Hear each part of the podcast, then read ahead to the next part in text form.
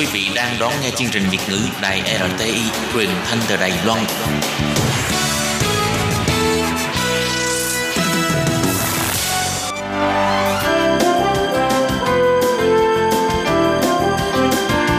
Xin mời quý vị và các bạn đến với chuyên mục Nhìn ra thế giới.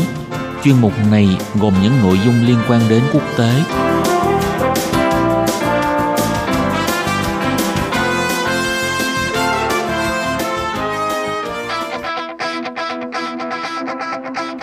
Tường Vi xin chào quý vị và các bạn. Chào mừng các bạn trở lại với chuyên mục Nhìn ra thế giới để nắm bắt được những thông tin và sự kiện chính trị quan trọng đang xảy ra khắp năm châu. Các bạn thân mến, nội dung của chuyên mục ngày hôm nay bao gồm những thông tin như sau. Đàm phán về Brexit giữa Anh Quốc và Liên minh châu Âu rơi vào tình thế nguy hiểm. Cuộc bầu cử tổng thống, phó tổng thống Mỹ năm 2020 bắt đầu bước vào thời kỳ 3 tuần nước rút – Cuối cùng là dịch Covid-19 tái bùng phát khắp châu Âu và hiện đang lây lan với tốc độ chóng mặt tại Mỹ. Sau đây xin mời các bạn cùng theo dõi nội dung chi tiết.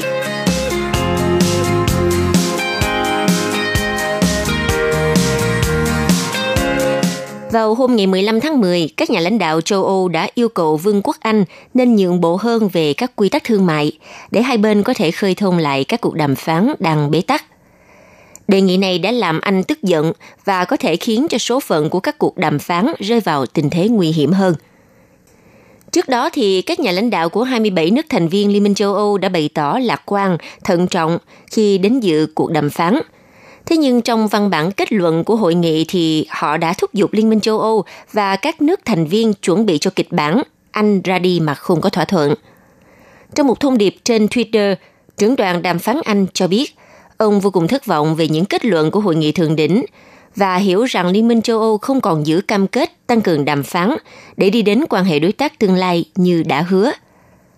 Theo trưởng đoàn đàm phán Anh, ông Forge, việc Liên minh châu Âu nói rằng chỉ có Anh quốc nên nhường bước là cách tiếp cận bất thường và Thủ tướng Anh sẽ quyết định về bước đi tiếp theo vào ngày 16 tháng 10. Tuy nhiên, trong một tín hiệu khác thì Anh Quốc đã đưa ra đề nghị tiếp tục thảo luận với Liên minh châu Âu vào tuần tới ở London và tuần sau đó tại Brussels. Trưởng đoàn đàm phán của Liên minh châu Âu Michel Barnier cho biết, ông đã liên lạc với người đồng cấp là ông Frost và sau đó đến London cả tuần để đàm phán. Ông Barnier cho rằng các cuộc đàm phán có thể kéo dài đến tận cuối tháng 10 – đây là thời hạn được Liên minh châu Âu ấn định để các quốc hội thành viên có đủ thời gian thông qua thỏa thuận trước khi quá trình chuyển đổi Brexit kết thúc vào ngày 31 tháng 12 năm 2020. Những động thái trên đã diễn ra trong bối cảnh Thủ tướng Anh Johnson trước đó đã cảnh báo rằng nước Anh sẽ rút khỏi các cuộc đàm phán trừ khi hội nghị thượng đỉnh Liên minh châu Âu đạt kết quả đột phá. Còn về phần mình, Liên minh châu Âu đã yêu cầu Thủ tướng Johnson hợp tác để hai bên có thể đi tới thỏa thuận khi thời gian kết thúc. Trước đó khi à, điện đàm với Thủ tướng Johnson trước thềm cuộc đàm phán căng thẳng này, thì Chủ tịch Ủy ban châu Âu Ursula von der Leyen đã cảnh báo vẫn còn rất nhiều việc phải làm ở phía trước và rằng Liên minh châu Âu muốn có một thỏa thuận nhưng không phải bằng bất cứ giá nào. Vâng thưa các bạn, Anh và Liên minh châu Âu đã tiến hành nhiều vòng đàm phán kể từ khi Anh rời khỏi liên minh từ đầu năm 2020, nhưng hai bên vẫn vướng mắc trong một loạt các vấn đề, chủ yếu như là quyền đánh bắt cá, cơ chế giải quyết tranh chấp và cạnh tranh công bằng. Tuy nhiên, gần đây, Tổng thống Pháp Emmanuel Macron đã ám chỉ rằng khả năng đạt được thỏa hiệp trong các vấn đề hóc búa về quyền đánh cá. Ông khẳng định sẵn sàng tìm kiếm một thỏa hiệp tốt để đảm bảo quyền tiếp cận của ngư dân Pháp tới các vùng biển của Vương quốc Anh – theo như kế hoạch, nếu như Anh và Liên minh châu Âu không đạt được thỏa thuận về quan hệ tương lai hậu Brexit, thì hai bên sẽ phải áp dụng các quy định của Tổ chức Thương mại Thế giới WTO. Trước tình thế trên thì cả hai phía đều khẳng định đã sẵn sàng cho khả năng này. Đồng thời các chuyên gia dự báo kinh tế thì à, cho rằng kinh tế của hai bên sẽ bị xáo trộn một cách nghiêm trọng.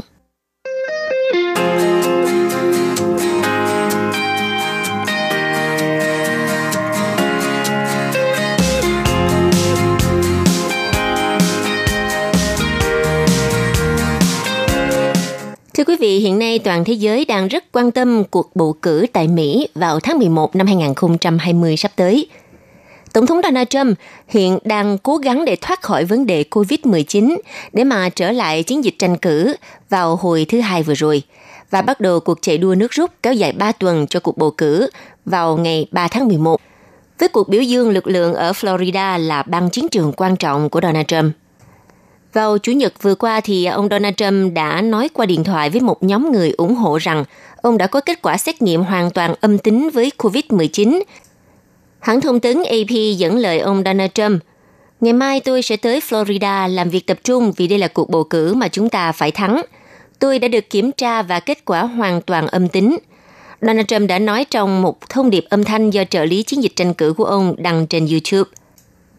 Đồng thời, ông Donald Trump còn à, đưa ra nhận xét như thế này. Một người có thể không có triệu chứng và không có nguy cơ truyền virus cho người khác, nhưng vẫn có thể có coronavirus trong cơ thể. Nhận xét của Donald Trump với những người ủng hộ đã được đưa ra chỉ vài giờ sau khi ông Donald Trump phát biểu trên Fox News rằng ông đã miễn nhiễm với virus chết người này. Hôm Chủ nhật giờ địa phương, ông Donald Trump viết trên Twitter rằng ông đã hoàn toàn không còn cần tới bác sĩ của Nhà Trắng – để mà trở lại chiến dịch tranh cử, ông còn nhấn mạnh rằng ông à, không còn có thể lây cho người khác và không có khả năng bị bệnh trở lại. Sau đó, hãng Twitter đã cho rằng nhận xét của Tổng thống Donald Trump là một điều không chắc chắn và Twitter đã gắn cờ cho nội dung này, cảnh báo người dùng mạng phải xác minh tính xác thực của nó. Bên cạnh một sự kiện tại một sân bay ở Sanford, Florida là cuộc meeting vận động tranh cử đầu tiên của ông Donald Trump kể từ khi ông tuyên bố bị lây nhiễm COVID-19 vào ngày 2 tháng 10 vừa qua. Như vậy là chỉ còn 18 ngày trước ngày bầu cử, các cuộc thăm dò dư luận cho thấy ông Donald Trump đang thua đối thủ đảng Dân Chủ là ông Joe Biden và vị Tổng thống đảng Cộng hòa Donald Trump đang tìm cách thay đổi hiện trạng – trong nhiều tháng qua thì Tổng thống Donald Trump đã cố gắng chuyển sự chú ý của công chúng khỏi vấn đề virus và việc xử lý đại dịch vốn làm lây nhiễm gần 7,7 triệu người ở Mỹ và giết chết hơn 214.000 người, cùng hàng chục triệu người phải nghỉ việc. Nhưng vì chính Donald Trump nhiễm bệnh, thì tâm điểm chú ý lại được dồn vào các phản ứng của ông với vấn đề này, trong khi thời gian cách ngày bầu cử đang ngắn lại. Hiện tại thì ông Joe Biden đang trên thế thượng phong khi à, thắng thế trước ông Donald Trump trong các cuộc thăm dò quy mô toàn quốc và ở nhiều bang quan trọng. Vào thứ Hai vừa qua, ông Joe Biden đã đến Ohio. Đây là một bang mà Donald Trump đã chiến thắng đối thủ Hillary Clinton 8 điểm phần trăm vào năm 2016. Có thể nói trong vài tuần qua thì đây là chuyến đi thứ hai của cựu Phó Tổng thống Joe Biden tới bang Ohio. Trước đây, bang Ohio luôn được xem là xa tầm với của ông Joe Biden, nhưng các cuộc thăm dò giờ đây cho thấy đây sẽ là nơi diễn ra cuộc đua gây cấn. Theo hãng thông tấn Reuters, cuộc meeting của ông Donald Trump ở Florida và sự kiện tương tự đã được lên kế hoạch ở Pennsylvania vào thứ Ba, Iowa vào thứ Tư và Bắc California vào thứ Năm sẽ được theo dõi chặt chẽ để xem liệu Tổng thống Mỹ đương nhiệm có cách thay đổi cách tiếp cận chiến dịch tranh cử kể từ khi nhiễm COVID-19 hay không. Bên cạnh đó thì ông Donald Trump đã bị chỉ trích vì không khuyến khích những người ủng hộ tại các sự kiện vận động tranh cử đeo khẩu trang, thậm chí cả nhân viên Nhà Trắng cũng không đeo khẩu trang bảo hộ và cũng không tuân thủ các hướng dẫn giãn cách xã hội. Đã ít nhất có 11 trợ lý thân cận của ông Donald Trump dương tính với COVID-19. Nhưng ông Donald Trump phát biểu từ à, ban công Nhà Trắng hôm thứ Bảy vừa qua, ông kêu gọi hàng trăm người, phần lớn là người da đen và người gốc Latin hãy ủng hộ ông. Bất chấp tuyên bố của Tổng thống Donald Trump, Nhà Trắng chưa công bố bất kỳ thông tin nào kể từ khi bác sĩ Coley hôm thứ Bảy gửi một bản ghi nhớ nói rằng Tổng thống không còn nguy cơ lây truyền COVID-19. Tuy nhiên, ông Coley không nói rõ rằng liệu Tổng thống Donald Trump đã âm tính hay chưa.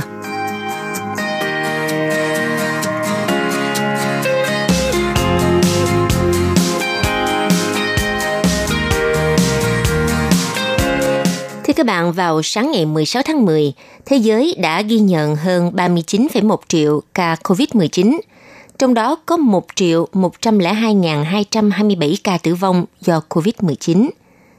Theo số liệu cập nhật trên trang Worldometers, tính đến 6 giờ sáng ngày 16 tháng 10, tổng số ca mắc COVID-19 trên toàn thế giới là 39 triệu 137.846 trường hợp, trong đó có 1 triệu 102.227 trường hợp tử vong.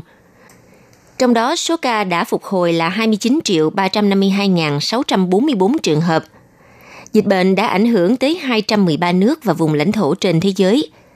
Danh sách 5 quốc gia đứng đầu bảng thống kê dịch bệnh COVID-19 bao gồm Mỹ, Ấn Độ, Brazil, Nga và Tây Ban Nha. Theo truyền thông thì số ca mắc COVID-19 tính theo ngày trên thế giới đã tăng lên mức kỷ lục hơn 330.000 ca. Dịch bệnh bùng phát trở lại khắp châu Âu và lây lan với tốc độ chóng mặt tại Mỹ, buộc nhiều quốc gia phải tái áp đặt biện pháp phong tỏa. Hiện nay thì ổ dịch lớn nhất trên thế giới là nước Mỹ, ghi nhận thêm 62.398 ca mắc vào hôm ngày 15 tháng 10, nâng tổng số ca COVID-19 tại nước này lên thành 8.212.584 ca. Số ca tử vong ở Mỹ do COVID-19 đã lên tới 222.683 ca. Bang Wisconsin và các bang khác ở trung tây nước Mỹ đang phải gồng mình đối phó với sự gia tăng số ca COVID-19, với số ca nhiễm mới và nhập viện tăng lên mức kỷ lục. Đây cũng là một dấu hiệu đáng ngại về sự bùng phát trở lại dịch bệnh ở Mỹ khi mà thời tiết tại quốc gia này ngày càng trở nên lạnh hơn – trong khi đó thì Ấn Độ ghi nhận thêm 60.356 ca nhiễm và 833 ca tử vong, nâng tổng số ca nhiễm lên đến 7 triệu 356.435 ca và 112.114 ca tử vong. Quốc gia này là nước bị ảnh hưởng nghiêm trọng nhất ở khu vực châu Á và đứng thứ hai thế giới sau nước Mỹ. Ngoài ra thì dịch bệnh COVID-19 cũng đang hoành hành một cách dữ dội ở Mỹ Latin – nhiều nhà lãnh đạo tại Mỹ Latin đang phải nỗ lực giảm thiểu tác động của đại dịch đối với nền kinh tế của nước mình. Nhiều quốc gia đã phải chứng kiến sự suy thoái tài chính lớn chưa từng có. Tại khu vực Mỹ Latin thì Brazil là nước bị ảnh hưởng nặng nhất bởi COVID-19 và cũng là ổ dịch lớn thứ ba trên thế giới. Brazil ghi nhận thêm 27.888 ca mắc và 681 ca tử vong, nâng tổng số ca lên 5 169.386 ca nhiễm bệnh và 152.460 ca tử vong. Tiếp đến là Colombia với 936.982 ca nhiễm và 28.457 ca tử vong. Còn Peru ghi nhận 856.951 ca nhiễm và 33.512 ca tử vong – Mexico ghi nhận 829.396 ca nhiễm và 84.989 ca tử vong. Còn tại nước Nga ghi nhận thêm 13.754 ca nhiễm và 286 ca tử vong do COVID-19. Như vậy, tổng số ca nhiễm tại Nga hiện tại hơn 1,3 triệu trường hợp, trong đó hơn 23.491 trường hợp tử vong. Khu vực châu Âu trong bối cảnh số ca nhiễm gia tăng thì Giám đốc WHO phụ trách châu Âu cho biết cuộc khủng hoảng sẽ ngày càng trở nên nghiêm trọng hơn và dự đoán sẽ có nhiều ca tử vong hơn trong thời gian tới. Các ca nhiễm mới được xác nhận tăng mức cao kỷ lục ở Tây Ban Nha, Pháp, Anh, Đức, Cộng hòa Séc, Ý và Ba Lan. Hầu hết phần còn lại của khu vực cũng đang chứng kiến những dấu hiệu nguy hiểm tương tự. Tây Ban Nha lại một lần nữa trở thành tâm dịch của châu Âu. Nước này ghi nhận tổng cộng 972.958 ca nhiễm, trong đó có 33.553 ca tử vong. Hiện nay, Tây Ban Nha có tỷ lệ lây nhiễm cao nhất so với bất kỳ quốc gia nào ở châu Âu và hiện đứng thứ năm trên thế giới về số ca nhiễm COVID-19.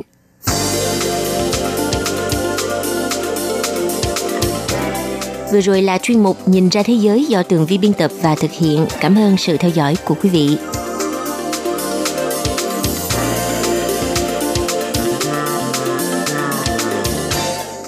Quý vị và các bạn thân mến, sau đây là email của Ban Việt ngữ ctv a rti org tvk hộp thư truyền thống của Ban Việt ngữ Việt Nam Miss PO Box 123 gạch ngang 199 Taipei 11199 còn thính giả ở Việt Nam xin gửi đến hộp thư số 104 Hà Nội, Việt Nam.